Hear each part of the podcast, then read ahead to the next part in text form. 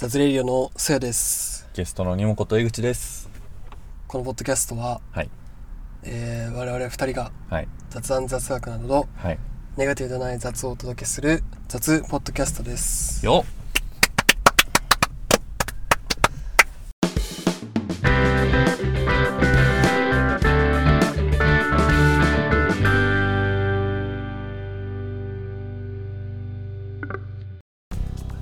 我々二人がになってましたね。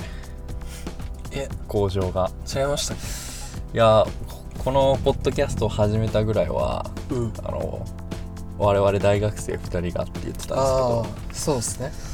それでもだいぶ前から書いてましたよ。あ、そうなんですね。意識して。あ意識して。あ、意 配慮。識して書いてましたよ。配慮していただいて。はい。ありがとうございます。まあ2人ともね学生なのかまあ学生じゃないねのか、大学生みたいなもんなんですけど。まだ。てか俺はまだ大学生だしということで。ということで。ホストのそやくんから。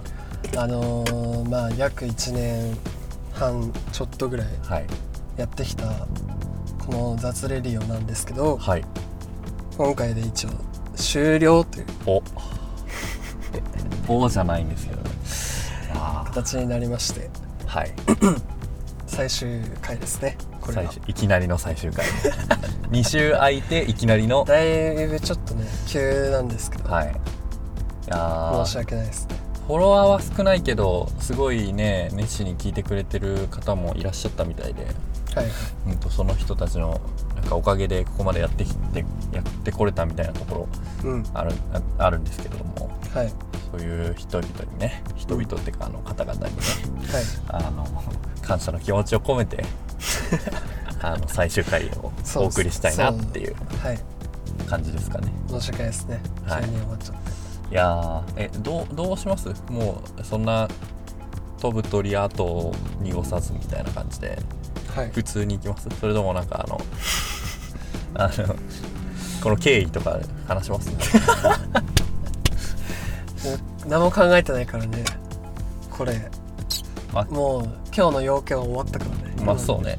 いやいやいやそんなことないよ。でも俺はこの2週間結構カルチャーの話題を。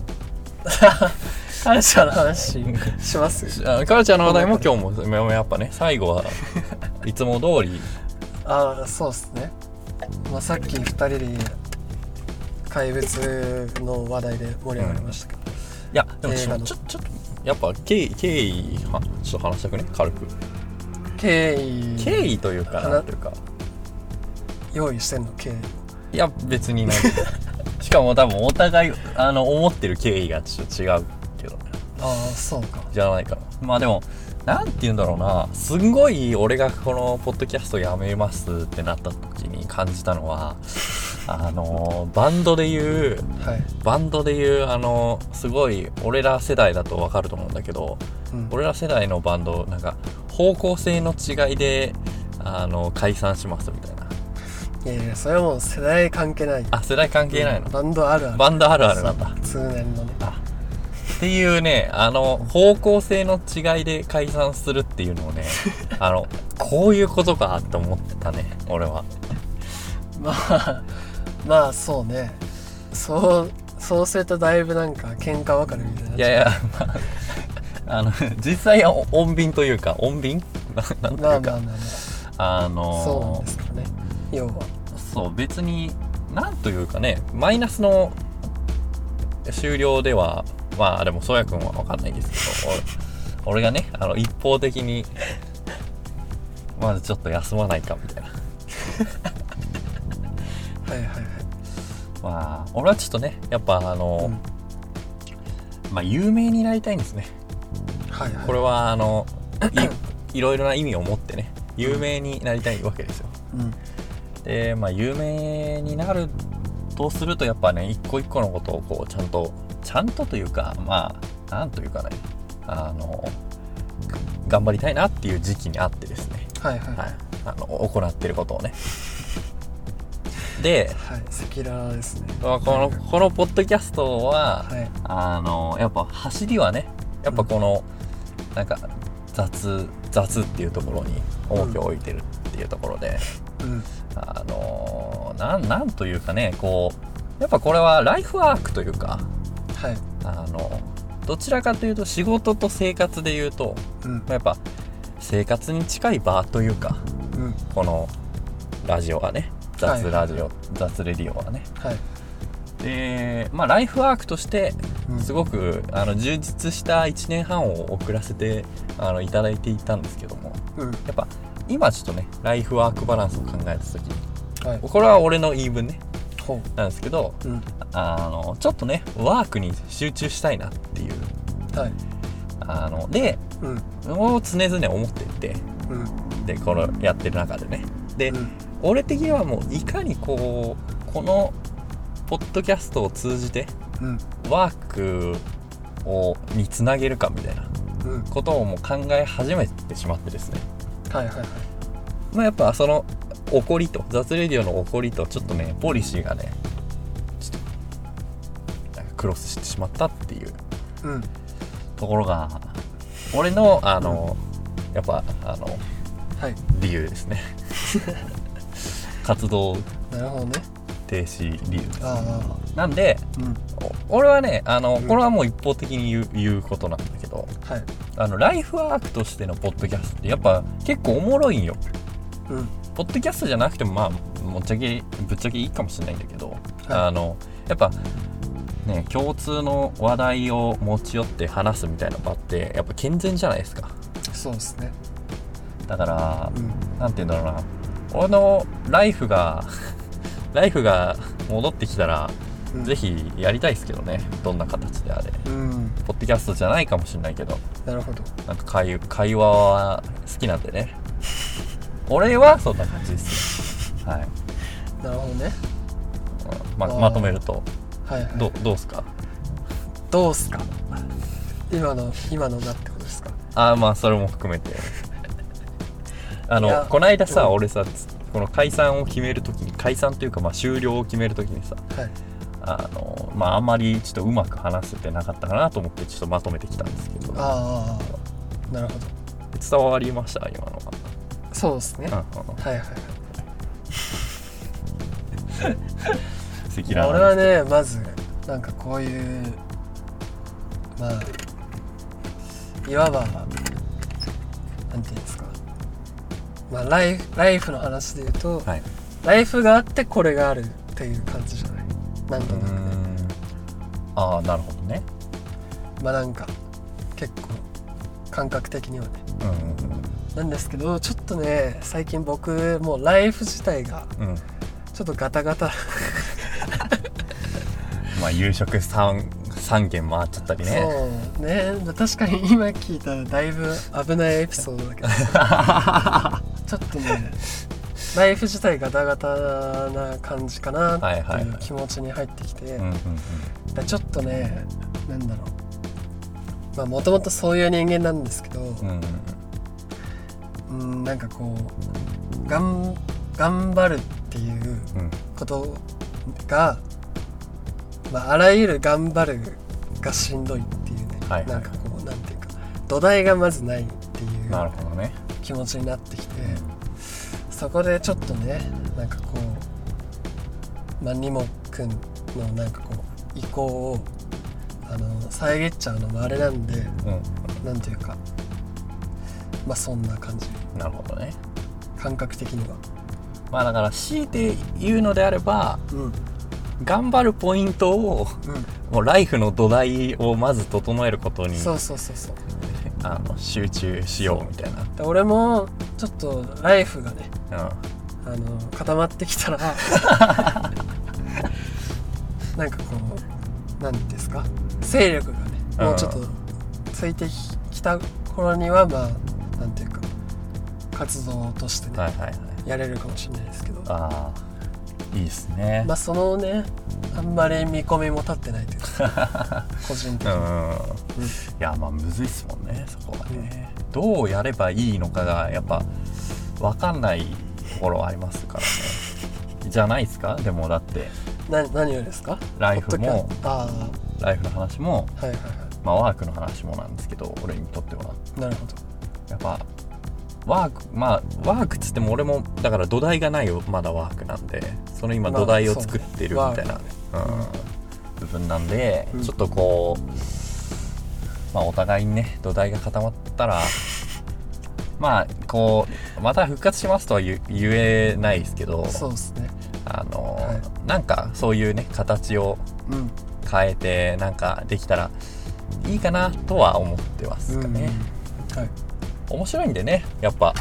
さまだあれなんですか？え？別に次の何かを走らせてるとかはない？あない。あその例えばポッドキャスト新しくやりますか。そうね。あのあないですね。あでもあのはいはいはい。これはまあ告知というかあれなんですけど、あのそのワークで言うとうんあのメディアというかあのなんメ,、まあ、メディアと言っちゃちょっとしがないですけどこの、まあ、ポッドキャストとか YouTube とか、うん。今回でまあ一回こうお終わりというか YouTube もちょっと恥ずかしいからど動画消す？ああまあ任せますよ。俺は別にどっちでもって感じ。まあちょっとその辺もあれですかね。はい。でいやそうそうそうそう。まあそっちのあれは走らせてはないんですけどはい。まああのー6月てか7月かな？7月頭をめどにはい。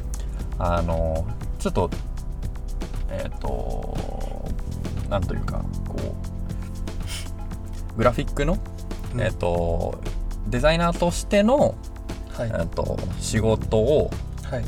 こう受けるというかまあオファーをしだそうかなと思っていてうんあのこういうの作れますよっていうポートフォリオみたいなのを、まあ、はい。インスタなりにアップして、うん。でまあ最初は全然お金とか取らないけどほうほあの自分の実績とううん。あとはまあその頼んでくれる人が仮にいるんだとすればあの仮その人たちのなんかニーズをうん。あの埋められるようにと勉強っていうとなんかその失礼ですけど、はい。頼んでくれた人に。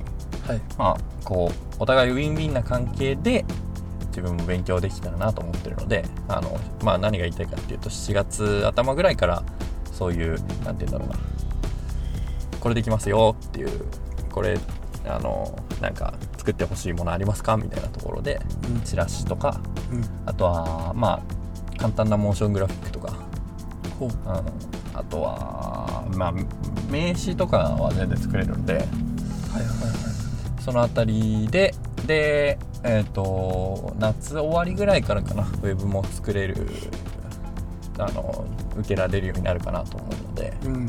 その辺でできればねなんか、あのお手伝いできることがあればちょっとお声かけいただけたら 嬉しいかなっていう。はい感じですかね個人的に走らせてることといえば。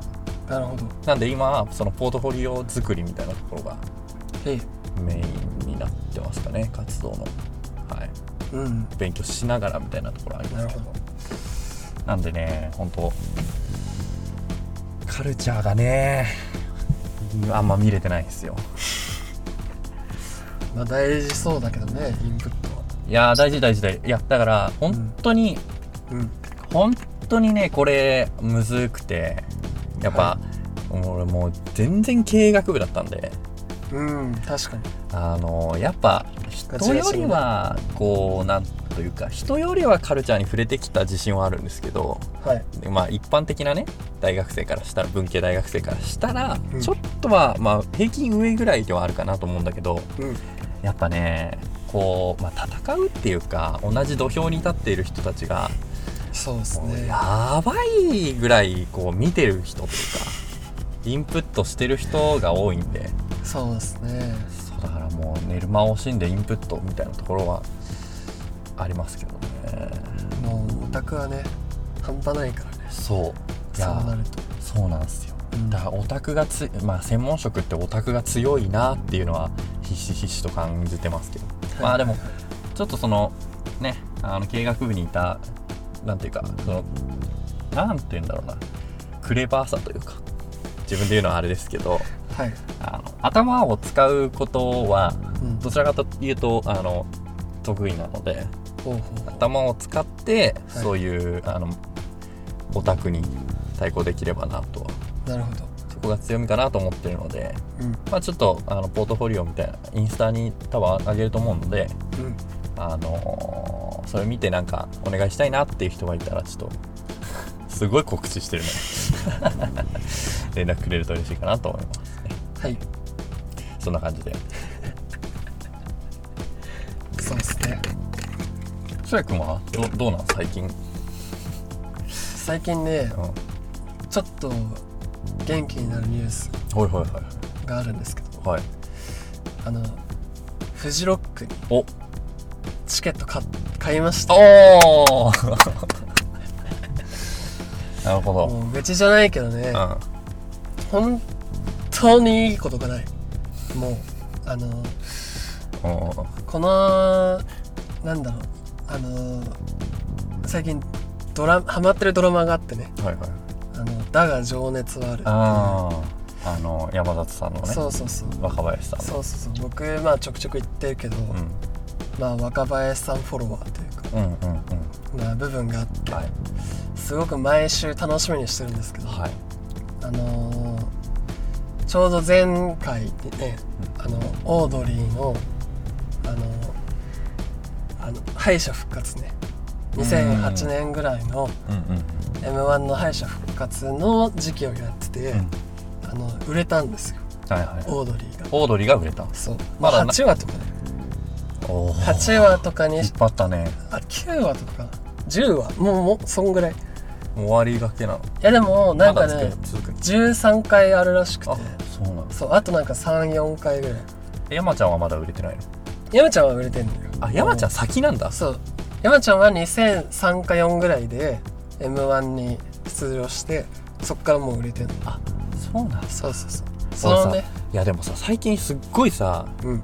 あの YouTube ショートとかにさうん。流れてきてはいはいはいあれの切り抜きみたいなのが、はいはいはい見たくなってんだよね。もうね。結構 ドラマやると話題になったりとかさおー。やっぱね今活躍してる人のねドラマだから。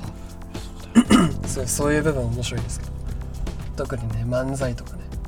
なるほあの、どね完コピしてやってたりする漫才といえば、まあ、中田さんの漫才漫才でじゃあそのねオードリーが売れたっていうことが、はい。もうここ最近で一番嬉しいことだった。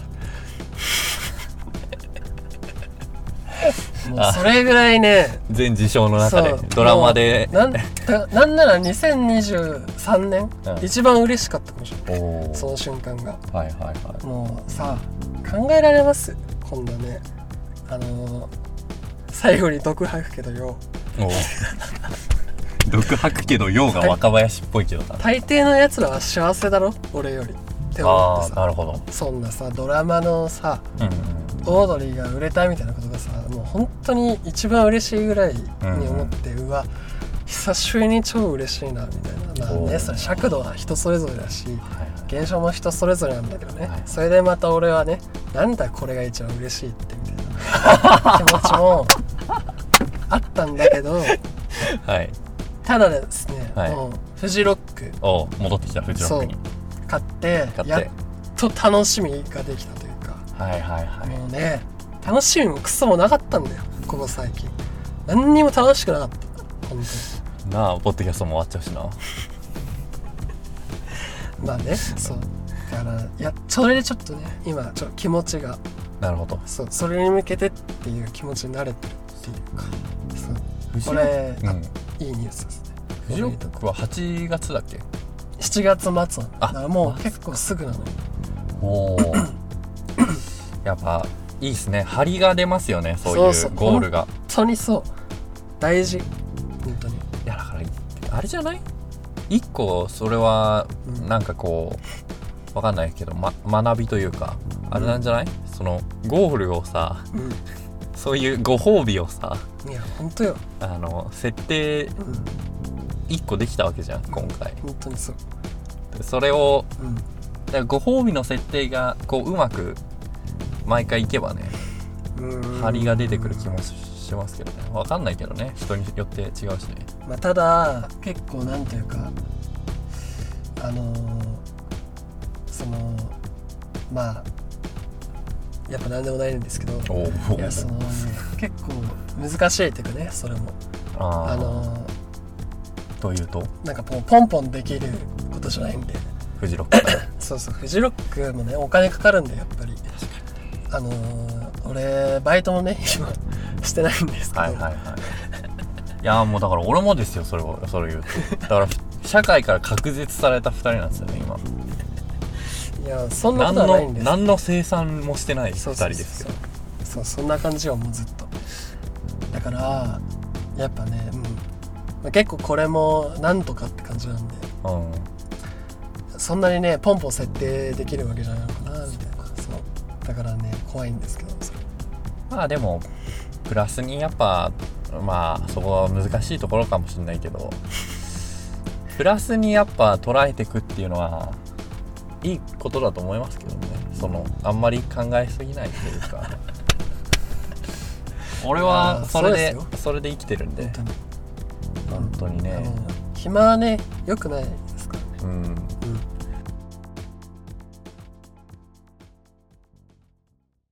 フジロックね。去年行きましたけど。いやだからそうだよね。だからあれじゃない？去年サマソニ行ってましたもんね。うん。でお俺は今年サマソニ行くんでで使いくんいやそれがですね。ちなみに当にミスった。ちなみに俺2日行くんですよ。フジロック。2日目？いや2日。1日目2日目行くの。これは結構ねあでも行っちゃおうって。はい。はい。それで言うとあの僕はケンドリック・ラマーをとりあえず見たいなと思って、うん20日にうん。あの応募したんですよ。うんうんなんですけどうん。そこからボコボコチケット取った後にニュージーンズ。はいはいはいはい。星野源。はいはいはいはい。1日目ね。もうあのみ見たい。1日目見たい。19日行きたい。って、なったんですよね。でももうその時にはソールドアウトしてて。19日めっちゃ早かったじゃんソールドアウトして。そうだね。うん。やっぱみんなブラーの方が見たいのかな。わかんない。けブラーはね正直俺ブラーとケンドリックだったらケンドリックでケンドリックを選んだのよ。どはいはいはい。そうですよね。なんですけど、うん。ちょっとね俺の中での今 k p o p ブームがやばくて。ほうほうほどうしてもニュージーンズ見たい。ニュージーンズそっかサマソネぐらいか。いやー他に見れるところあればいいんだけどね。とりあえず。なんか今度さうん。なんだっけ？音楽の日みたいな。うん。それ系のまあちょくちょくやる歌特番あるじゃん、なんかそれに出るって書いてあったそうなんだ。ニュージーンズ。M ステにも出てたもんなでも。あはいはいはい。でもね見たいっすねうん。はあの変異推しなんですけど。あそうですーンズ。ちょっと存じ一人も存じ上げてないです。あそうなんはいですはい。いやでさ でもそのなんていうかこういう言い方あれだけどあの、うん。この今所属してる学校界隈の先生特にうん。関係で、はい。あのニュージーンズなんかすんごい今盛り上がってて業界というかうん。盛り上がってるらしくて。な人気だよねめっちこ今月の昨日発売された「ポパイ」ゃはい「ポパイ」の表紙として初めてああはいはいはニュージーンズっていうかポッあのアイドルが使われるというかえバーンってニュージーンズがいて。うん。即買いましたね。ああなるほどね。いやなんでうん。いや行きたかったんでうん。あのまあでも19日取れないと。この,、まあね。この気持ちをどうしよいやでもそんなん俺も悔しいよ。やっぱ見たかったよ。ブラウンもケンドリックも。うって思ってって思ってはい。あのソニマニに行くことにしました。ソネマにね。ソニックマニアに、えーちょっと行くことになりましたんで。はい。ソニックマニア前日あの1日目の前の金曜日の夜にやるんですけど、だからあの金曜日の夜行ってうん。土曜日の朝までいます。ほでううん。土曜日はうん。帰ってうん。日曜日の朝行きますはいっていうそういうスケジュールになったんですけどなるほど。僕ねあのフライングロータスも好きなんですよ。あそうなんですね。フライングロータス洋楽でうん。初めて買った CD えー、なんですよね、そうなんだ。もうその時さうん。まあどなんて言うんだろうな。こあのエレクトリックミュージックっていうかああいうのなんつうんですかね。電子系電子系の。はい僕サカナクション大好きなんではいはいはい。そっち系でうん。なんかそういうあの電子音楽やってる人いないかな海外のアーティストで、うん。探してってうん。で兄貴がね勧めてくれたんですよ、フライングロース。タスを。え。これ系じゃねみたいな。ー、はいはいはい。で聞いてみたら、うん。おおってなってビビッときて。うんでまあフライングロータスから、うん。まあ、サンダーキャットとかうん。そっち系 LA 系のあの電子音楽をはい。聴くようになってた時期があって最近はちょっとご無沙汰だったんですけどそれ、はい。ちょっとねその辺がね来ると。村正も来ると。うんうんいやーね電子系だよねゴリゴリ今回は。Perfume もいますし、ね。電気グルーヴもいるし。電気グループみたいな一回ぐらいでね俺の大好きなあのイリさんとか。ああはいはいはいはい。あとね、うん。ずっとマヨもいるんですよこの流れの中に。うんうんでうん。もう行こうって決めてたんですけどうん。なんと一昨日うんうん見ました。見ましたよ。サマーソニックマニアあ違う NF うん。in サマーソニックマニアがうん。あソニックマニアか。が、はい。あのリリースされまして、はいはいローンチされましてあのはい。NF つまりですねサカナクションのうん。山口さんが主催するオーガナイズするあのクラブイベントをうん。やってるんですよ。ちょくちょくね。はいはいはい。それをソニマニでやりますっていう。はいはいはい。まあだから星野源のうん。NF 版みたいな。はい。感じっすよね。はいはいはい。いややばってなって。うん。行くしかないですよねってなってうん。ちょっとお金ないんですけどね。うん。ちょっとどっぷり。でも俺オールナイトフェス初めてなんですよ。クラブ系の、しかも、はいはいはいはい。確かあでもあれはあるか。あのカウントダウン。にうん。でもまああれはまあもうクリーンじゃないですか。やっぱロッキン系の。うん。クリーンなフェスなんで。そうはいはい。ダーティーなどんな感じになるのかな、もうクラブ寄りだもんね。だから日本一でっかいクラブイベントみたいなもんですもんね。ソニックマニアって。いうんやだからどうどうしようって今ちょっと。クラブイベントなんてねなかなか。別に土曜も幕張いればいいんじゃない？いやまあそういやでもだからもうさホテルとかもさないっすから。ホテルはねないですね東京の方帰ってきてその辺で泊まろうかなあとは思ってるんですけど。まあまあまあそんな感じでね。僕はあのねうん。もうゴリゴリバンドのうん。ストロークスと。ストロークスいいな。フーファイターズを。いいっすね。見見て。えストロークスが1日目？そうです。フーファイターズが2日目、うん、他になんか見たいガチ見たいみたいなのある？んですかガチみたいか誰だったろうな。あのー去年ね、いいアルバム会みたいなのやったんですけど、はいはいはい。でそこでね言ってるあのデンゼル・カリーとかラッパーの人とか覚えてないな。あと坂本慎太郎さんいるんですよ。あそうなんですね。それとかすごい見たい。一日そっか。でもフジロックさ、うん。やっぱす その邦楽のアーティストもさやっぱさフジロック映えするというかさそうそうそうそう。いう人たちを集めてるじゃん。う。ん。あれいいよねすごく。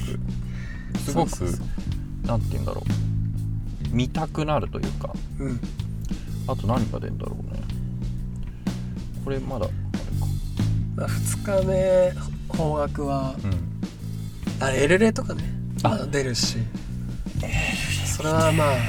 見るでしょ？エルレは。いやーまあ見るよ。見るけど あのでも別に後ろの方でいいかなって思う。あ結構。そっか。うん。いや。まだ羊文学とかね。はいはい。一番大きいとこ出るから。はあでもちょっとはい。これフジロックいはいはい。ああのなんでしょ経験者としてうはい。1個うん。情報なんですけど、うん。フジロックね人口密度低いんですよ。うん森の中で広大だから。しかも来場者数もさやっぱサマソニとかと比べてロッキンとかと比べて少ないんで。あそうなんだ。はいだからねあのねそんなに後ろの方つってもうん。あ遠くなんないからうんうんあんまりね、うん。あ気にしなくていいと思うんですよ。そうね。はいはい前の方でもね結構ゆとりああって。なるほどなる後ろの方もだからベンチとかさ座ってみるとかさありだし楽しみですね。泊まるってことか。そうですね。キャンプチケットトも取った？いやそれ取ってないんですけどまあちょっと新潟でまた探そうかあそうなんだ。なはい。今思ってますけど。はい。あの辺いやー温泉とか入っちゃったりしてね。えちなみにさあれは終わんの何時ぐらいめっちゃめちゃくちゃ義務義務雑談何時ぐらいだっけな？でもあんま電車ないよね。でも終わったら。もう。いやそうだと思う。まあでもあのそうだね。そうそうそうそう。で行ける距離限られてくるよな多分。電車がそもそもなくないか？バスじゃないか。まあバスで駅まで帰るみたいなそうだよね。で多分そっからあんまないでしょ。まあ苗場の近くだったら苗場の近くで撮るとかもああでもまあないのか。多分ねそれはもうないんじゃなじゃあまあ新潟帰って帰ってとか新潟市の方行ってって感じか。そんな感じかなって思ってるんですけどいやーでも新潟は僕好きな県なんで。あそうなんですね。多分俺新潟が一番行ってる都道府県というか。あスノボでねお世話になってますんで。でも夏の新潟はフジロックそれこそ行った時うんしか行ってないから、もう綺麗っすよ山あが。あそうなんだ。うん。うーん。本当にねもう、はあってなるというか。なるほど。まあ1回目だとあれですけど俺次行く時は、うん。あの結構ちゃんとしたベンチ持ってって。ベンチね。なるほど。ベンチっていうかあのこういうチェアみたいな。ね持ってってはいはい。折りたたみ持ってこうか。で後ろのグリーンステージのう後ろでうん。こう、はぁで見るみたいまあやってる人いるよな。な、うん、あれちょっといやもうだからグリーンステージだグリーンステージだよね。一番でっかいステージ確か。そうかな。グリーンステージだけでもう完結しできるっちゃできるんでアーティストの。動かないパターンねそう。うん。なんかそんなのやってる YouTuber いましたけど。まあ疲れるよね。絶対に。まあでもフェスって疲れに行くところじゃない？サマソニどうすか？でさえあんなにクソ疲れるんだからさサマソニでも。フジロックなんか行ったらもうとんでもないだろうなっていう。覚悟を持ってる。ZOZO のさスタジアムまでさうんうん。ちょ結構距離あるんでしょ？っていう噂も、うんまあまあまあまあそうね。ちょっと多分2 3 0分ぐらいかかっちゃう。多分移動に。あのあそこダッシュする人が多いみたいな三原由紀さんが言ってましたけど。そうね。三原由紀さん大好きなんでね。僕はあの妊娠されてましたけど。うん。いい赤ちゃんが生まれるといいですね。誰だよっていうね。あのいやでもそうだよポップライフもさ俺らが始めた時はポップライフザポッドキャスト全盛期でしたけど。全盛期。終わっちゃいましたね。終わりましたね。僕のね。僕らのね僕らより先に終わっちゃいましたね。そうですね。面白かったけどね。復活してほしいですけどすごいたわいもない話をしてるけど。カルチャーで言うとどうですか最近？俺は見た映画のコーナーする？最後に。ああします？み最後にというかまああの最後の最終回なんでね。はい。俺はね前回から見たのはねうん。怪物だけですね。なるほど。怪物とあとあれか。ドラマを見ましたねウォーキングデッドと。ウォーキングデッド言ってないよね俺多分まだ。いああそうだね。最終回まで行ったのは言ってないよね。ウォーキングデッド最終回まで見たのとうん。あと「ジ・アイドルね。ほお騒がせの。うまあ1話だけだけど。一話だけだけど。うん。見てますね、はい、全部ね結構語りたいことある。佐伯君的には。より行ってないの言ったらめちゃくちゃあるけど12345本新作。まあでも「アフーターサン」ってやつめちゃくちゃ良かっアフターさんどどれたアフターサンはこれ？今ああやってるやつなんだ好きだな多分。えそんなえなんかちょっとカモンカモン系なのかなと思っちゃったけど。カモンカモン系だね。そう。うん。めちゃくちゃ A24 だね。ああそうなんだ。なんだけど A24 ではなくて厳密に言うと。ただなんかねなんか放映権かなんかをうん。A24 が買ってあ。結果 A24 意味わかんねえよ。たたなんかそんなそんなような雰囲 A24 もねいや、はいはいはい。この無理やりポッドキャストに絡めますけど。気なんですか？あの俺らがねあ始めた頃は新進気鋭のみたいな感じでしたけどいやでもそんなことないよ別に。あそう。有名だったってよそうだいぶ、いやでもねそっからアカデミー賞取ったりとかねうん、そうっすしましたけどね、うん。えじゃあそれと怪物とあとな新作言いますか、ぜひぜひ。あの「世界の終わりから」ってやつでしょ？うん。で最後まで行く。はいはいはい。あと65うん。やつを見ました僕は。最後まで行くどうだった？いや面白いっす。めっちゃ岡田さんだよね。めっちゃ面白いっちゃ面白い。い。ただ俺はビビリビビリだからああの見てる間気が気じゃなかったけどそういうのが平気だったらもう超面白い。白石さんほどじゃない？白石和也さん系系はある？けあれ誰だっけ？け監督。あれよ藤井道人さんあああのえっ、とあれだよね。あの人も怖い系だよねでも。いやまあそんなまあこともない。グロかったかな。グロいってほどでもないし。あほんと別に。藤井道人さんってなんかヤクザもん撮ってなかったっけ？ややってましたよ。たよねヤクザと家族っていう。そうだよね。面白かった。もう超エンタメって感じ、あそうなんだ。うん、藤井道割とあはいはい。割と社会派だったりの作品が多いけど、うんこの人は。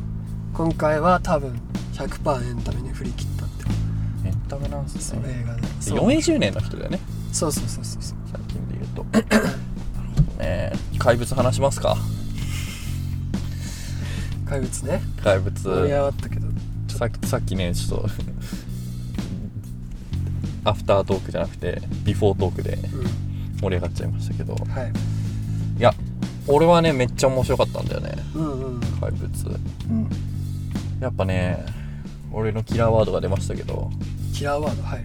あのー出てないですけどね。是枝さん。出ましたけど。是枝さんと、あのー坂本さんのうん。すごいところのハーモニーを感じましたね。あとても。あなるほどね。どちらもらしいというか。はい。らしさがね。うん。うん。喧嘩してない感じ。どうでした？そうやいや面白い。いい映画だと思いますよ。結構。うん。うん。いや俺でもいい映画かって言われるとうん。いい映画か？ハテナなんだよな結構。ああなるほどね。そういう感じ。うん。でも、うん。素晴らしい映画ではあるというかはいはいはい。なんかいいと素晴らしいのこううん違いをすごい感じたなみたいなうんうん。感じかな。ただなんかこう限界まではうん響いてないというか俺は。なんかこうはいはい。大感動はしてないっていう感じかな。なんかこうそれなりに思うことも結構あってうん。俺的には。ただねラストね。ラストはすごいまあめっちゃ泣いちゃいましたね俺は。結構エンドロール入るぐらいで。それみんな言うよね。うん。そこあそこはね本当に良かった。か俺そこもそうなんだけどらうん。やっぱねうん安藤サクラさんのはいはいはいはい。フェーズ？このパートね。お話、あの3部構成でうん。語られててうん。よくあのレビュアーの人たちがあのなんだっけ羅生門構成とか言ってますけど。うん。まあだから3視点うん。から同じこうエピソードをたどるみたいなはいはいはい。構成になってるんですけどこっからネタバレありなんでね。あのまだ見てない人は見ないで聞いた聞聞かないでもらってはい。飛ばしてもらって。はい。いやー俺はね最初のパートうん。安藤さんのパートにすんごくもう心が痛くなってしまって。なるほど。僕あのーまあね。なるほどね。あのね僕小学校の時すっごい問題児でうんうんすんごい問題児であのね母親がですねはい。あの学校に呼び出されたり学校に行ったりとかをねうん。結構な頻度でしてたんですよ。はい。もうねそれがねフラッシュバックしてしまって。なるほどね。その光景が。はいはい。何度も行くじゃないですか。そうですね。で学校立ち会っあのこう取り合ってもらえないみたいなもどかしさというか、うんまあ、学校のが先生は学校の先生でうん。こうやってるんだけど、うん。あのそのこう、うん、なんて言うんだろううまくこうあれしてるんだけど。はい。あとね靴？おおお靴が半分片方ないみたいな。ーうん。でお母さんにうん。あのは疑うわけですよ。これいじめられてんじゃないかみたいな、はいはい奪われちゃったんじゃないかみたいな、うんうん。まさに似たようなことあって俺も。あの靴じゃないんだけど、うん。まあまあ具体的なものはちょっと恥ずかしがり言わないけど あのねはい。一対のものの一個がはい。あをうん。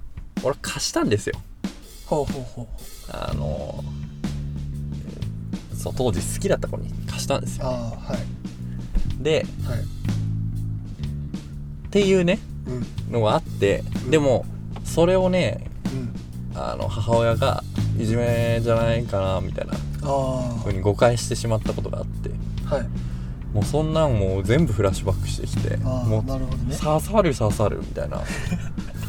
はいはい。怖い痛い痛い痛いみたいな。えー。もうずーっとずーっと痛くて。まあでもね緊迫感はあるよね。ずっとなんかこいやそううなんなんなんなんだみたいなうん空気はずっとしてるから。そ俺もねなんかその時まあまその時もテンション高くなくて。個人的になんかねすっごいイライラしながら見てた。なんとなく。いやだからいや嫌だなみたいな。そうそう精神的ストレスはすんごいたまるんよあれ。ずっと。ずーっとだしねしかも。そうねもう本当に。ラストの何分かぐらいしか救われないというかはいはいはい。なんだからもうずーっとイライラするしうん。で変わってあの先生のうん。先生のシーン親と先生と子供っていうそうね。3視点なんですけど、はい。いや親もねあ親もねじゃない先生もねうん。先生でもうはぁみたいなね。うんもうぜ絶望っすよあんなんあったら。はいはいはい。自分があったら。うん。もうこんなんみたいなね。うん。でもこれもまた俺結構共感できるポイントあって。あそうなんですか。もうだから俺はこの映画めちゃくちゃもう共感の嵐だったのよ。え。だからもうはぁみたいな。うん。俺じ俺に作ってるみたいな。はいはい。これ高校の時にですねうん。あの俺が高校の時にうん。なんかこうなんていうかな体育祭関係で高3の時なんですけどうん。うんなんかなんかグループ作るじゃないですか。はい。あのなんか仕切るグループみたいなのができるじゃないですか。はい。こう運営係みたいなね、あそういうね。うん、運営委員会みたいな。そうそうそうそう、はい。でうん。まあ仕事もらってたんですけど、はい。僕は。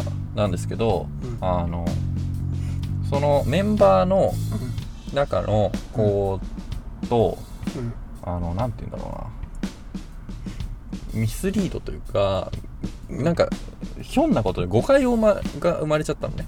はい。俺やってないんだけど、うん。なんかなんとなく俺がやったことになっててはい。広まっちゃっててはい。その子泣いちゃうみたいな。その子泣いちゃう。はい。その子が傷ついて泣いちゃうっなるほど。はい。ていうまああの俺の責任がゼロかっていうとそうそうでもない感じだったんだけどはい。あの、まあ、やってないこととやってることがすごいすごい混在しちゃってはい。あのあいやそそれはやってないんだけどなみたいなのが言えないみたいな。でこういろんなところからこう圧力というかこうそれはないだろうみたいな。はい。でまあ幸いね話聞いてくれる友達がいたから俺の場合は。はいあのなんて言うんだろう。そんなに潰れずには済んだんだけどうん。でもしんどいんよやっぱ。そのうん。あることないことを疑われて。で俺結局ねそのグループから退会して終わったの。そのうん。あのことがはい。ことが収まるというか俺も嫌になっちゃったしうん。あのそのグループにいてもグループがすごいいびつな感じになっちゃう。うんから、うん。まあ俺が嫌だって嫌だったっていうのもが一番でかいんだけどうん。やめたんですよそのはいはい。グループから。はい。でうん。っていうのがうん。すごいこう経験としてあったからうん。まあでも多分大小あれど結構あると思うんだよね。そういう誤解からはい。ミスリードからこういろいろ始まってことがどんどん大きくなっちゃってうん意図してないところで相手傷つけてしまったりとかうん。あのでもそれってうん。あのなんて言うんだろうな。別に俺がうん。作ったものではないっていうかその、はい。100%自分が悪いわけじゃないんだけどうん。でもこのことが起こってる以上やっぱ自分が悪い部分もやっぱあるじゃん。うん。そういうこういろんなまあ誤解を生むようなことをしていたっていうはい。こともやっぱ責任だと思うしはい。それでこうことどんどん大きくなっちゃってうん。で抵抗したら抵抗しただけこう網に絡まってってはい。でどうしようもないこう偉いこう権力というかうん。にうん。あのこう俺も釈明したいんだけど釈明できないみたいな。っうんていうねうん。あの感じがまさにあるなと思って。はいはい経験すあるあると思うんだよね。なんかないっすかねそういうこと。社会人とかにななるとでもなおさらあるんじゃないかなと思うんですけど。はい。大小あれどね。あんなにひどいことはないかもしれないけど。俺でもあそこまでひどくないしね。はい。けどなんかそこで、まあ、共感してしまっうーん。てなるほどもうそこもキリキリキリキリなってはいはいはい。なるほど。てであの高畑さん？うん。高畑さん出てっちゃうじゃないですか。うん。でもあれも別にあの悪いわけじゃないんですよ。瑛太瑛太がね。うん。瑛太さんが悪いわけじゃなくて多分あれもアナザーストーリーがあってうん。俺の考察なんだけどこれは。うん。高畑さんなりのうん。なんかまたそれそこでもまたた世界があるんですよそういうアナザーストーリーがあってはいはい。で出てくことになっちゃって。うん。でもこっちはそんなことにもうもう目を向けられないほどやばい追い詰められてて。うん。っていうことじゃないですか。はいはその辺もすごい重なる部分があって自分の経験とも、いなるほいやだから本当にねあの高畑さんがすもうえぐってきたところもあったしどなるほどね。要素として。うんで打って変わってあれですよ。少年。うん。の話。うん。あれはまあ宗谷君も多分好きだと思うんだけどああいうああいうお話は。はい。はい。あれもねやっぱ秘密基地とか俺作ってたタイプなんで。あああなるほど。はい。懐かしいとか思いながらなるほど。でもやっぱこの伝わらなさというか。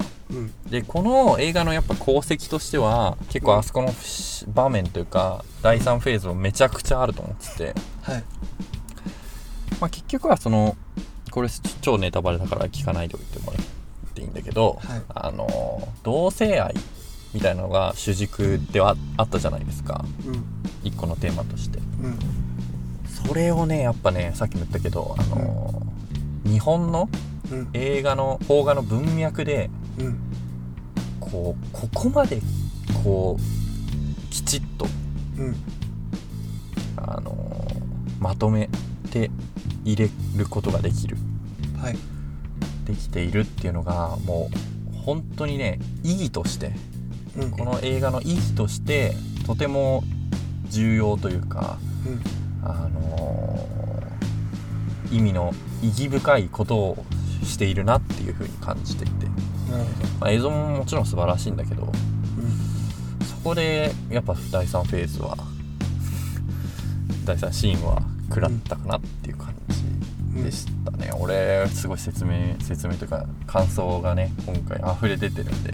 もうだから「エヴァンゲリオン」派以来の、あのー衝撃度というかうんうん。心が痛くなる共感度みたいなのがなるほどありました。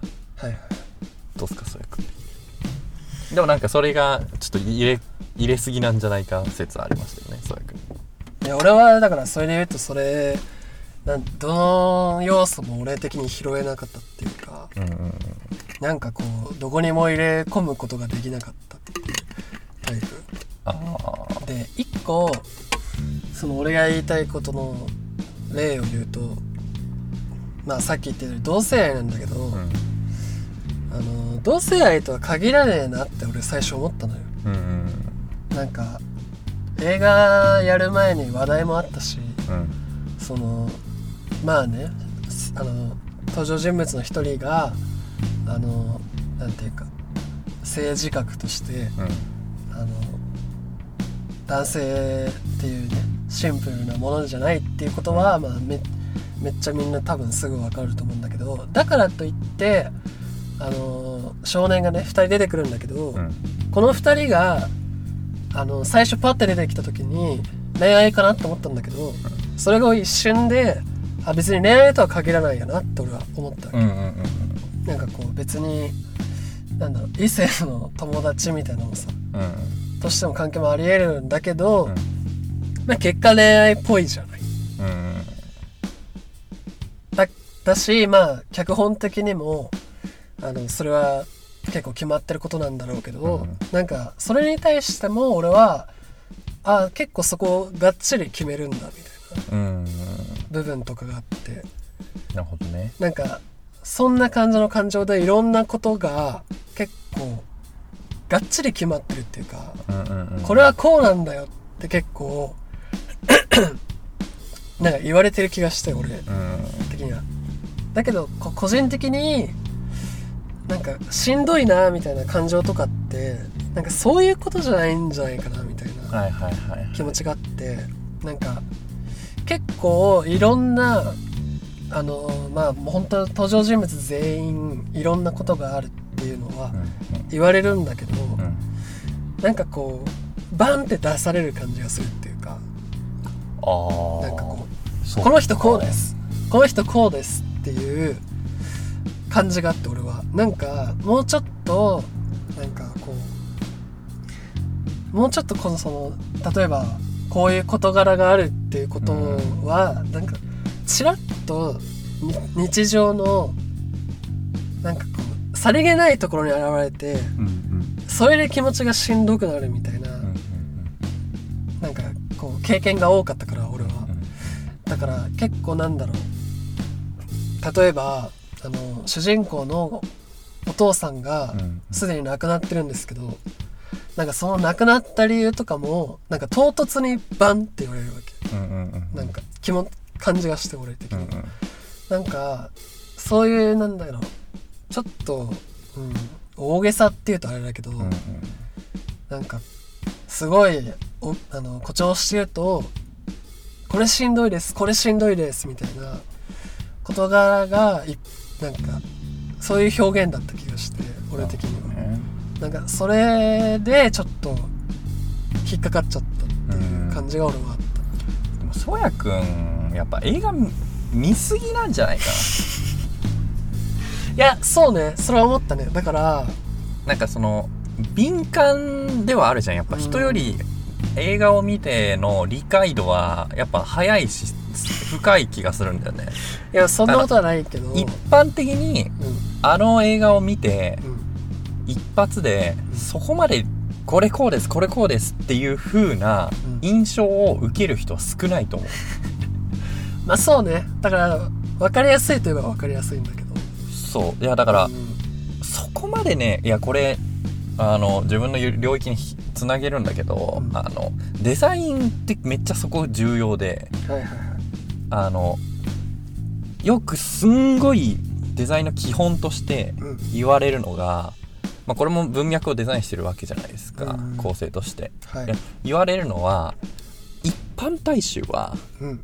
一般大衆っていう言い方しないけど、うん。一般的に見た時には、うん。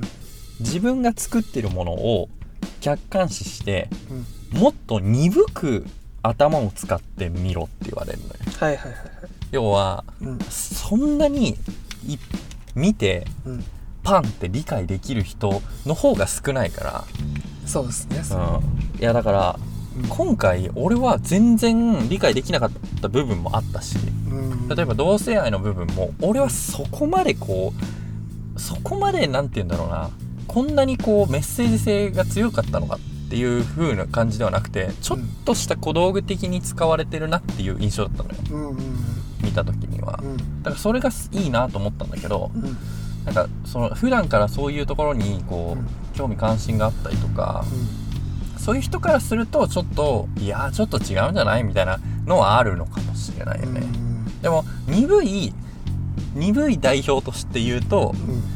全然そんなことは感じなかったかなそうね。だからあの全員の問題が同じ一つのこととして俺は見れなかった感じがあるっていうか、はいはいはい。なんか結構バラバラに見えちゃった感じがあってうんうんうん。たかななんとなく。それは悪いことなの？なんかなんそうまとまってない感があるっていうか、うんか。まあでも映像も明らかに違ったもんねワンシーンワンシーン、うん。あの違うひ人が入れ替わる感じでカットの撮り方とか、絵の作り方とかうん。多分エフェクトのかけ方とか多分あの1と3を1番目と3番目を比べるとうん。だいぶわかると思うんだけど、子供のシーンはもうねすんごいエフェクトかけてるよねあれ。撮りね、方として。すんごい光入れてるし。だからそのちぐはぐ感っていうか映画としてのまとまりはそういう部分でもないのかもしれないけど。なんかこうそれこそねだから先生にとっての高畑充希とかうん。はもちろんわかるんだけど、うん。それと校長先生のうん。話をこう同じに見れないっていうか、うなんかこう同じ一つの物語としてなんか並んでるように見えなかったっていうはいはいはい。感じがあって俺は。俺はその並ばせなさがすんごく響いたけどね。めちゃくちゃ響いたよ。まあ。だってさそんな並ぶことないじゃん絶対に。日常生活してて。そうですね。はいはいそこがすごいね。なんて言うんだろうな。俺にとっては結構絶妙なラインを攻めていたというか、でなんであれがそうやってバラッバラなことやってんのに成立してるかっていうとやっぱ俺はラストのシーンかなと思ってて。うん。うん共感していろんなことに共感していろんなことをこう思い出させてくれてうん痛くなって心。で最後のシーンが来ると。はい。最後のシーンもう本当にもう地獄みたいなシーンの後にパンってあのえっ、とあの2人がね子供2人がこう這い出してきて。でもう台風終わっててうん。うん台風嵐終わっててこう草原の中を駆けていくみたいな緑の中を駆けていくみたいな。あのシーンがとってもとってもあの映画的だったというかあのあそこだけというかううん。異常にデフォルメされてる感じがしたのよ映画の中で、うんすんごくあのなんか俺は最初見た時死んだんだなと思ったんだけどあの二人が、はい。で生まれ変わってこういいなと思ったみたいな。うん。でもなんかいレビューの記事とか読んでるとそれそういう解釈もあるけどうん。大方の解釈としてはどちらかというと死んでなくてみたいな、うん。で脚本に書いてあるらしくて。うん。聞きましたそれ聞いてないです。なんか脚本是枝さんの脚本も今発売されてるうんらしくて。はいはい。なんだけど脚本としてはあのえっ、と生きてる設定なんよ、うん。後ろからお母さんと先生が声かけるんだけど、うん。振り返ってでもまた走り出すっていううん。あのシーン。うん。で終わるっていう脚本になってて。うん。でそれからするとまあやっぱ死んでないことになっているというか。うんなんだけど是枝さん的にはどっちとも取れるようにしたのかなみたいなうん。風には思ってて。はい。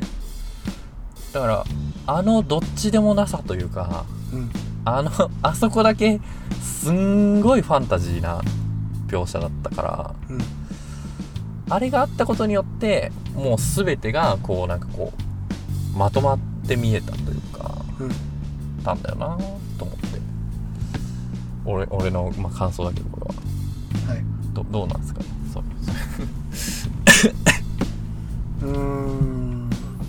まあだからそのシーンの時に俺的にはやっぱ他の人たちは思い浮かばなかったね。なんとなく。うんうんやっぱあの二人のこととして俺は感動したけどやっぱ映画的に多分グッときた人はあそこでその言った通りこれまでのいろんな話をが思い込めれるんだけどなんか俺はあそこであんまりあの二人以外のことが浮かばなくてうんああなるほど、ね。まあみたいな感じかな気持ち的に。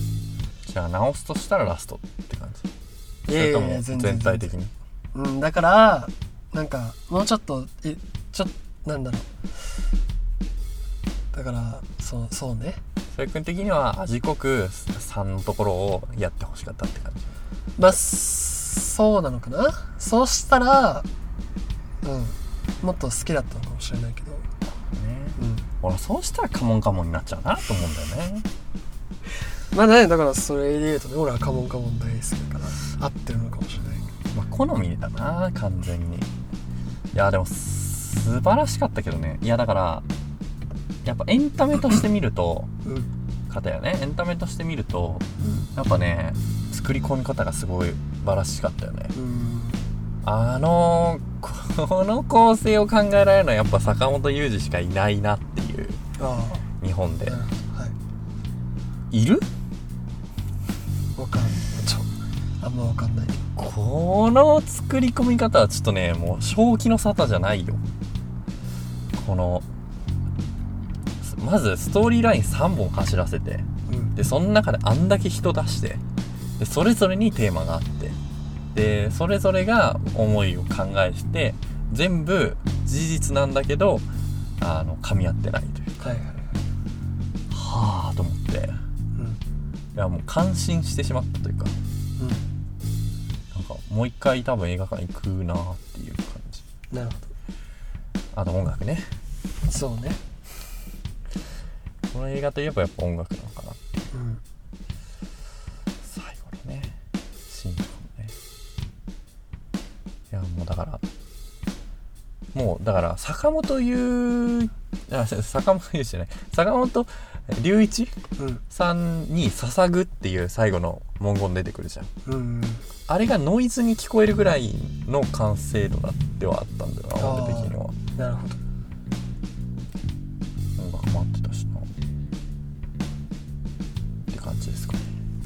G アイドルの話していい？あどうぞ。G アイドル。そやくんまあ10分ぐらい見たみたいな話してるけど、あの 要チェックですよ皆さん。UNEXT 入ってる人は全員見た方がいいですよね。うーん。まあ注目作ではある。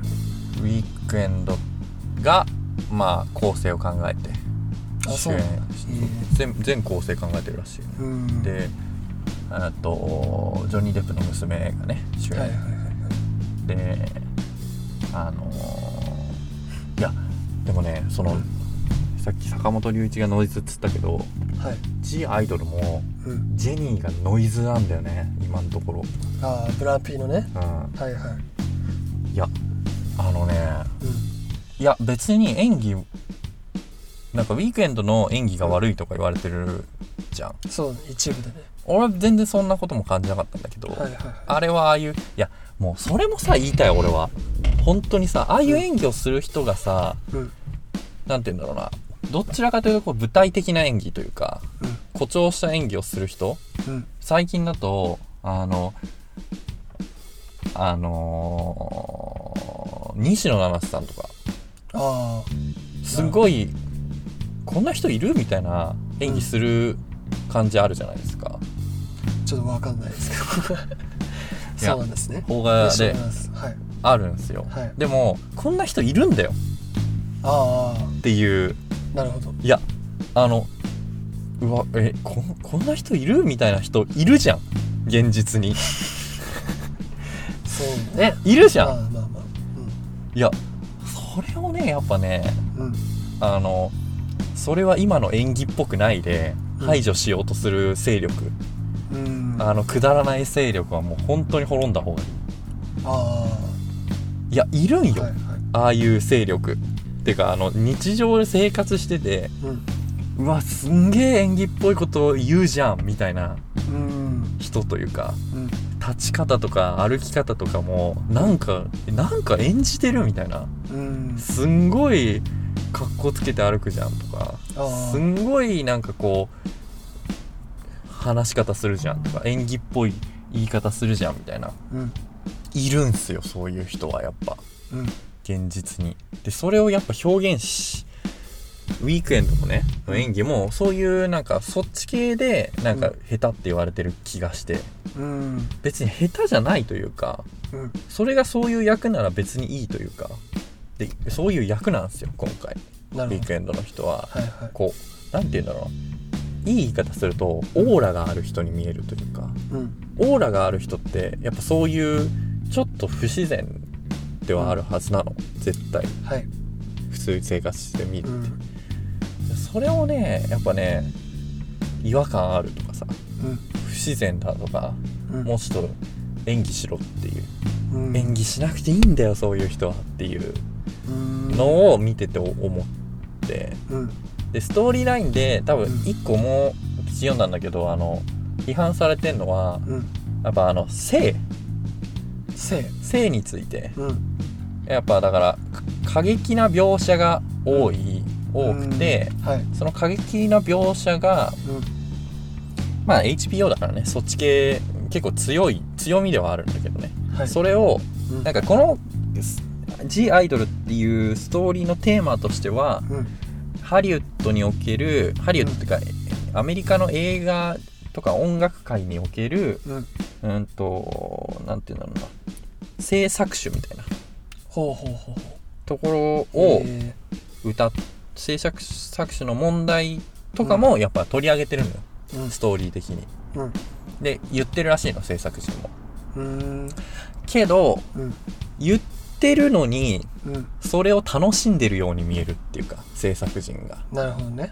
っていうのを批判されててはいはい。いやアメリカらしいなと思ったんだけどそのレビュー。はいはいはい。でもねうん。そこはままだ1話では分かんなかったというかうん。まだ判断しかねるかなっていうか、うん。ここからどう転んでいくかによるよるかなっていう部分があって、まあちょっとそのその批判は早いんじゃないかなっていううん。ふうには思ったで、うん。それでうるさいのはジェニーファンなんだよね、そのなんかその描写に、うん。はをこう批判してるのが結構韓国寄りのやっぱ韓うん。国性規制みたいなのすっごいすごい厳しいらしくて。だからうん。あのその辺の勢力がすごい言ってる雰囲気が記事から読んでてあっはいはいはい。てはい。でまあジェニーも出てるしうんだからなんて言うんだろう。ファンはやっぱ反応するじゃん。うん。わこんなドラマに出ていいのかみたいな。うん。でもさうん。ジェニーさんなんてカルバン・クラインの CM やってるわけだしさ。そうね。はい。そんなのもう元から言われてたことでさ。はい。そこでなんかこう批判するのもなんかちょっとずれてるんじゃないかなってうん。俺は思ってるかな。なるほどうん。だから、うん。ちょっとあのね批判をさだからうん。宗谷君にさ「ジ・アイドル面白面白くない?」みたいなあ違うか。なんだっけな。俺がストーリー上げたら宗谷君反応してくれたじゃん。うん。なんかこの映画批判多いらしいよみたいな。うん評価あんま低いらしいよみたいな、うん。それのそのひ評価低いらしいよの評価がうん。ちょっとまとえてないというか。まあでもなんかねすっげえめちゃくめちゃくちゃだったらしくてよく。なんかそういうあれも読んだんだけど、うん。なんかプレミアみたいなのうん。をやって、そこでめちゃくちゃ評価低いみたいな、うんうんうん。ニュースも直前にあって、ん。なんかもうすっげえねめちゃくちゃいろんなこと言われてるらしくてあのドラマが。なるほどね。だから結構なんか話題性ナンバーワンみたいな。ああなるほど。そう感じらしい。よくも悪くもって感じなのかなそこは、うん。なんかななんなんみたいな感じになってるあらしい。ーでもアメリカのあれらしいよ。ドラマランキング今1位らしいよ。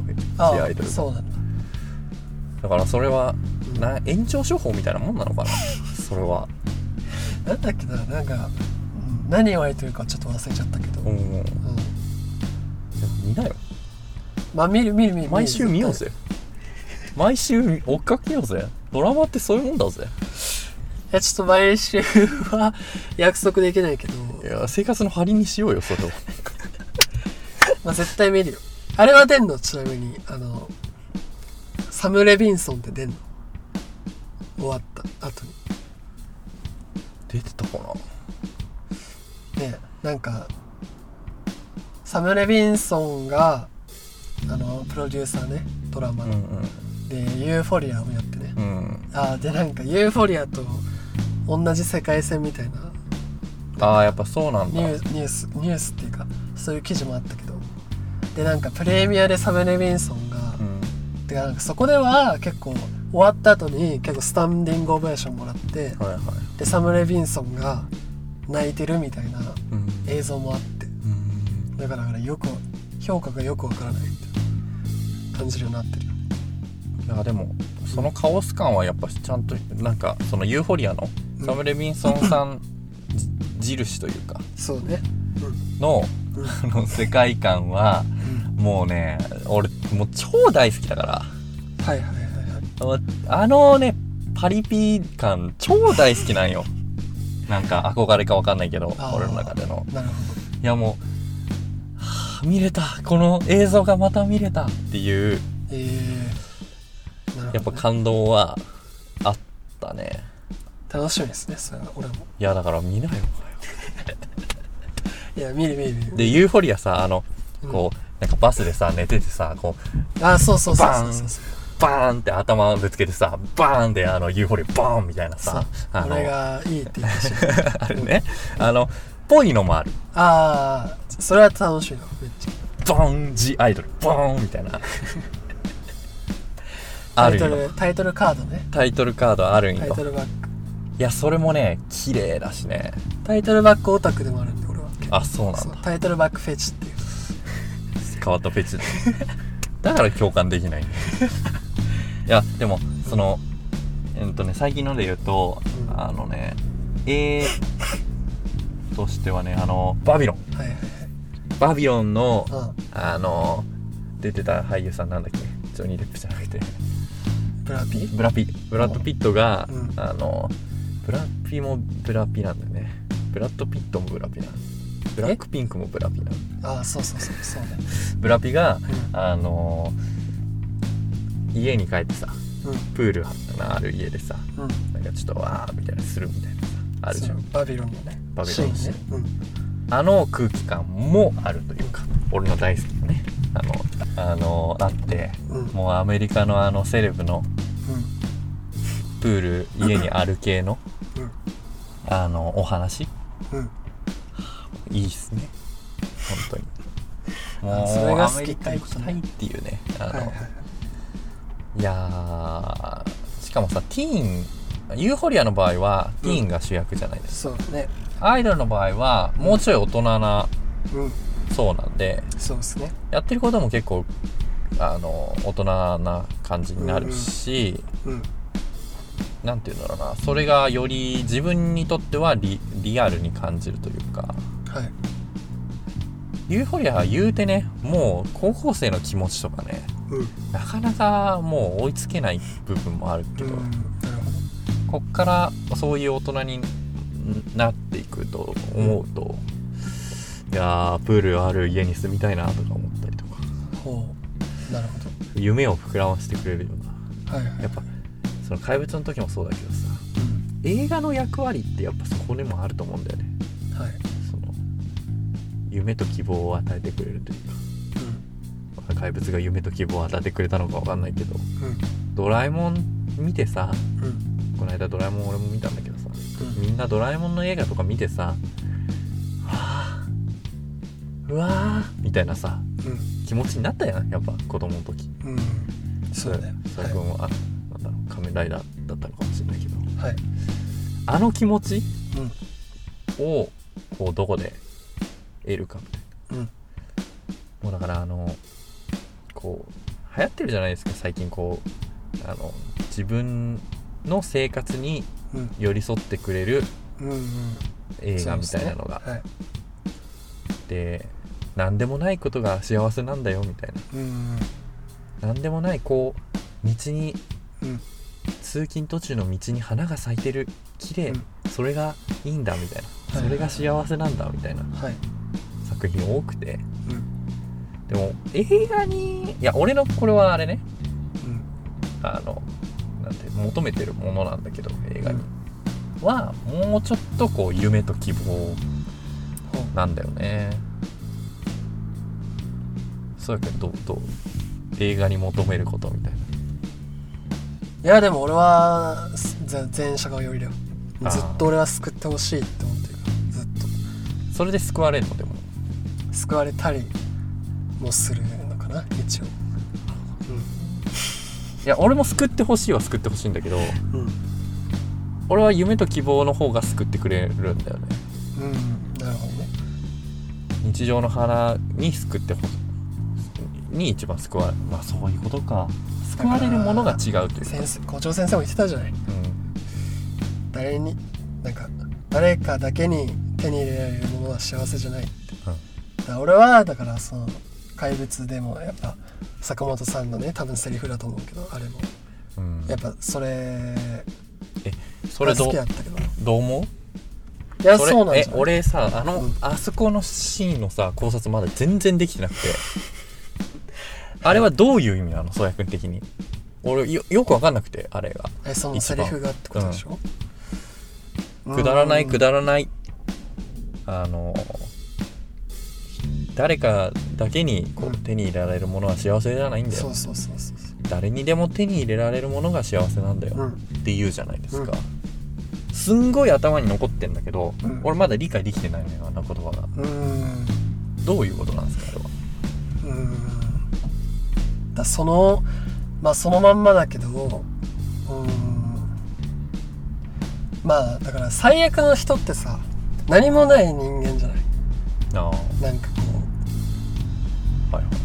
う俺はなんかそっち寄りっていうかさなんかこう何かに対していいないいなって思い続ける感情なのね、うん。もうずっと。うん。でもなんかそのじゃあそれを羨んでさえちょっと待ってちょっと待ってちょっと待ってそれは何もない人なの？そのなんて言うんだろう。あ俺も俺多分一番そういいないいなって思う派なんだけど。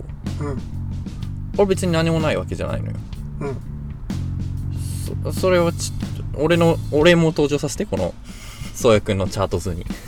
うんだからこうだから羨んだりすることが多いじゃない今の世の中、うんうん。それはそう。まあすごい端的に言うとだからそれはなんか良くないよっていうかなんかこあう良くないってことなの？なんかだからそればばっかり求めてなんか幸せじゃないって思っちゃうことが多いんじゃないみたいななんかこうだからさ。全員平等に与えられる機会としていいことっていうのがあってそういうのを幸せと呼びましょうよみたいな。社会主義ってこと？いやそんな大きい話じゃないけどだからさっき言った道端にある花はさうん。うんそこを通れば誰でも見れるわけじゃない。だってそれをこうなんだろう羨んでさ頑張って手に入れる、うん、なんだろうものじゃないわけじゃない、ん。何か。だからそういうのでいい気持ちになったりするのが幸せって言うんじゃないのっていう俺は意味だと取ったけど。ねうんなんとなく。でもさそれで言うとさうん。例えばさうーんなんだろうな。うーん。富士山とかさ。富士山。富士山はいはい。の、うん。俺登ったことないけど、山頂の景色うんうんうん。で初日の出見るのうん。がうん。やっぱこうこの世の何よりも美しいみたいなさ。はいはいはいまあそういう考え方もあるわけで。うん。それって富士山の、うん。多分ヘリコプターで富士山の山頂行ってうん。初日の出見るっていう文脈じゃないじゃん。そうそう。苦労して苦労してうん。山登って、う登って登ってうん。朝日の出を見てうん。あこれで救われたっていう幸せもうん。あるわけじゃん。うんなんか暗にそれを否定してるというかさ。うーん。それをくだらないって言われちゃうと俺らは何のために頑張ればいいのっていう。くだらないとは別に言ってないんじゃない？それはその人の尺度でいろんなでもくだらないって言ってたじゃんあの先生は。まあだからそれはまあ特定のものじゃない？別にあの人富士山に登ることをくだらないって言ってるわけじゃないんだよ別に。うん。なんかあの中にあった邪悪ななんかそういうなんていうのものとかを言ってるんじゃない？いやまだわかんないな。その邪悪なものっていうのは。どいやそれはまあ俺もわかんないけど別にそれ悪いうん。まあ言い切れないけど、うん。悪いことではないじゃん全然別に富士山にいやそうなんよ。そうなんよ。うん。いやだからさ富士山はちょっと大げさだけどさ例えばなんだろう。あのやっぱなんだろうな。あの好きな子にさができたとして。この人と付き合いたいってなったとして、でやっぱなんかこうどうやってこう伝えるどうやってデートに誘ったらいいかとかあのどこにこういうお店調べたりとかさうん。で女の子だったらさ一生懸命こう可愛くしてとかさうん。でやっとこうアプローチしてうん。でよそれでこうなんて言うんだろう。うん。例えばつそう自分のことを好きになってくれたとするじゃん。うん。それってやっぱ何よりも幸せじゃないって。うん。だそのなんて言うんだろう。そのえっとありのままをその素のままのうん。自分をまあこう元から好きだったっていうとひ人よりもうん。なんか尊く感じてしまうというか俺は。ああまあそれはまあ二目の二目の価値観じゃない、うん、やっぱその条件がいるわけじゃない？いろんなにね。ただそれが困難な人だっていうわけで。うんうんうんうんうんうん。じゃあその人しか手に入れられないものってなっちゃうじゃんその場合。うんうんもちろんもちろん。だからこうそうじゃなくたってなんかこう得れるものうん。っていうのを幸せだと思えたら幸せだよねっていうことなんじゃない？だから坂本さんの俺この間なんかなんかで見たけどうん。この世になんか例えば100エネルギーがあるとして、うん。なんか10から100まで上げてくれる作品はうん。めちゃくちゃあるみたいな。だけど自分はゼロとかマイナスの人たちをでせめてマイナスの人たちをゼロにするようなものを作りたいって。言はいはいはいはい。やったらそういうことなんじゃない？ああじゃあターゲットは俺じゃないってことなのかな？まあそういうの価値観で言ったらあの校長先生の言葉はターゲットではない。うん、寄り添ってはないよねそういう人たちに、いやーいやでもこれさあのスマップの時も言ったけどさ、あの令和の危険なポップ感みたいな時うん、はい。も言ったけどさ、はい。俺でもそのなんて言うんだろうな。その価値観で言うとうん。やっぱ社会が進まない気がするんだよね。うん。てかまあだからこれはちょっと俺が資本主義的すぎるのか。うん。だからまず俺の感覚的にはそのゼロの人はもう社会とかじゃない感じじゃないんじゃないって思うけどね。なんとなく。うん。うんだやっぱりそうね。その次元ではないっていうかさはいあんまはい、りもうその人たちにとっては。うん。って感じなんじゃない？だからそういう作品が多いってことはやっぱそれぐらいしんどい人が多いってことなんじゃない、しんどい人がやっぱ増えてんのか。うん、ゼロの人が多いんじゃない？今の世の中にゼゼロだとえそうやくんはゼロとかマイナスだと思ってる？俺は思って自る正直。あのされよ。本当にゼロの人とかは、うん。まあ、もちろんいらっしゃると思うけどうん。だから本当に自分恵まれてるなって思う瞬間めちゃくちゃあるんだけど、うん。ただそっち寄りだとは思う自分のこと。うん。俺ちょっとこれさ本当にショックだよな要はさ俺はそういう人たちとのさうんなんて言うんだろう目的意識みたいなのをさあのこう共有できないじゃん。うん。うん結局ね。だとしたら。そこそうこの雑レディオが終わるのもそうよ。そういうことなのか。いやでもだから悲しくないかそれ。でしかもさそやくんがさうん。そやくんがこうなんて落ちてるというかさ、うん。落ちてる時期なのはわかるんだけどさ。うん。まあそんなね自分で言うことじゃないけどね。いやまあでもまあそそれをそれの自覚から始まるみたいなことはあんあんじゃないかな。自分がわかんないけど。わかん、まあ、本当にわかんないんだけど、うん。でもごめんね。それそのそれでちょっと気悪くしたら申し訳ないんだけど、はい。あのいやでもそのだから是枝さんがやるくらいというかそれが一番ポピュラーなところに上ってくるくらいそういう人で社会が構成されてるってことでしょ今。そう。だから俺は多分バンプ・オブ・チキンとかも最初に好きになったし。あの藤原さんはずっあそこからずっとこうゼロの人に向けてやってくれてる感覚があるっていうかね。なんか中学生の藤井少年はそう思ったんだよだから坂本さん好きなのもそうだしやっぱあの人のやる作品ではすっごい優しいセリフがうん。めちゃくちゃ登場するんだようん。でそれが俺は好きだしっていう感じなんだよね。なるほどね、いやーいやー俺はショックだよ。だからさはい。俺はみんながあねはいあはい。みんなが富士山の山頂を目指してるのかと思ってさうん。そんなことはない、うん、まず富士山に登ろうと思える気もエネルギーを求めてる。みん。なやっぱり。カルチャーショックに似た感じがありますね。すごく。俺もずっと思ってるそれ。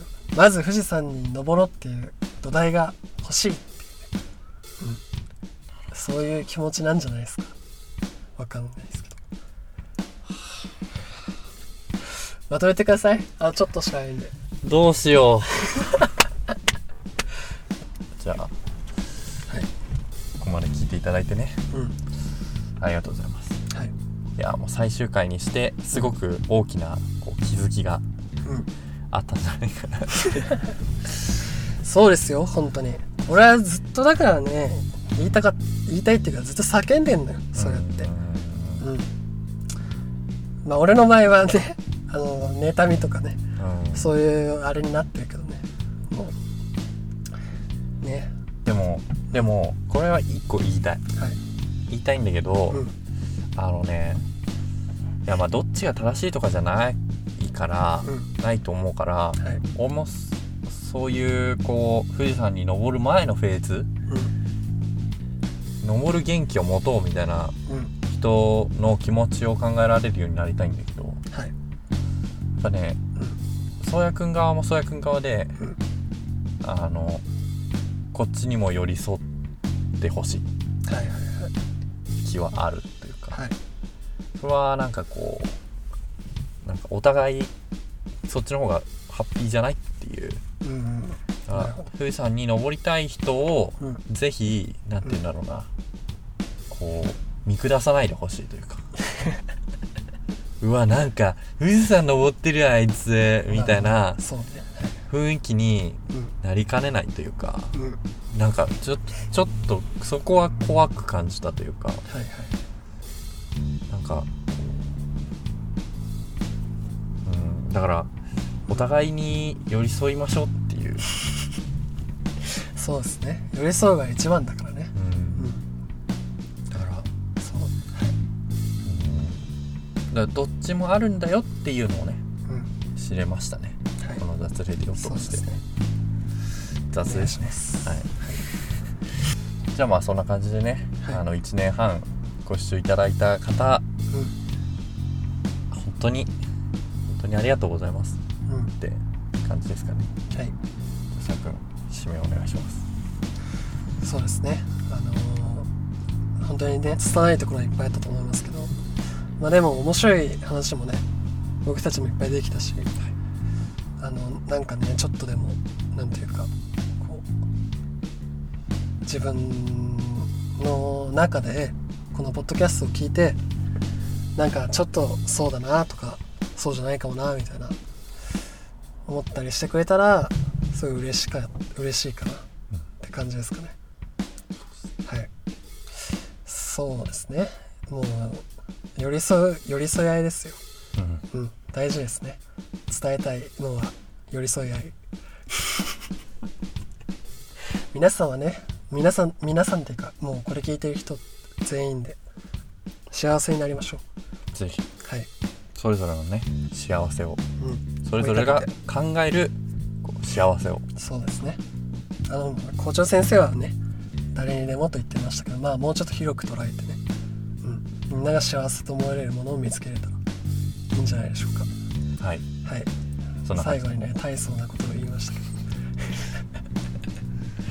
じゃあこれではい。終わりです。はい。はい、ありがとうございます。ありがとうございます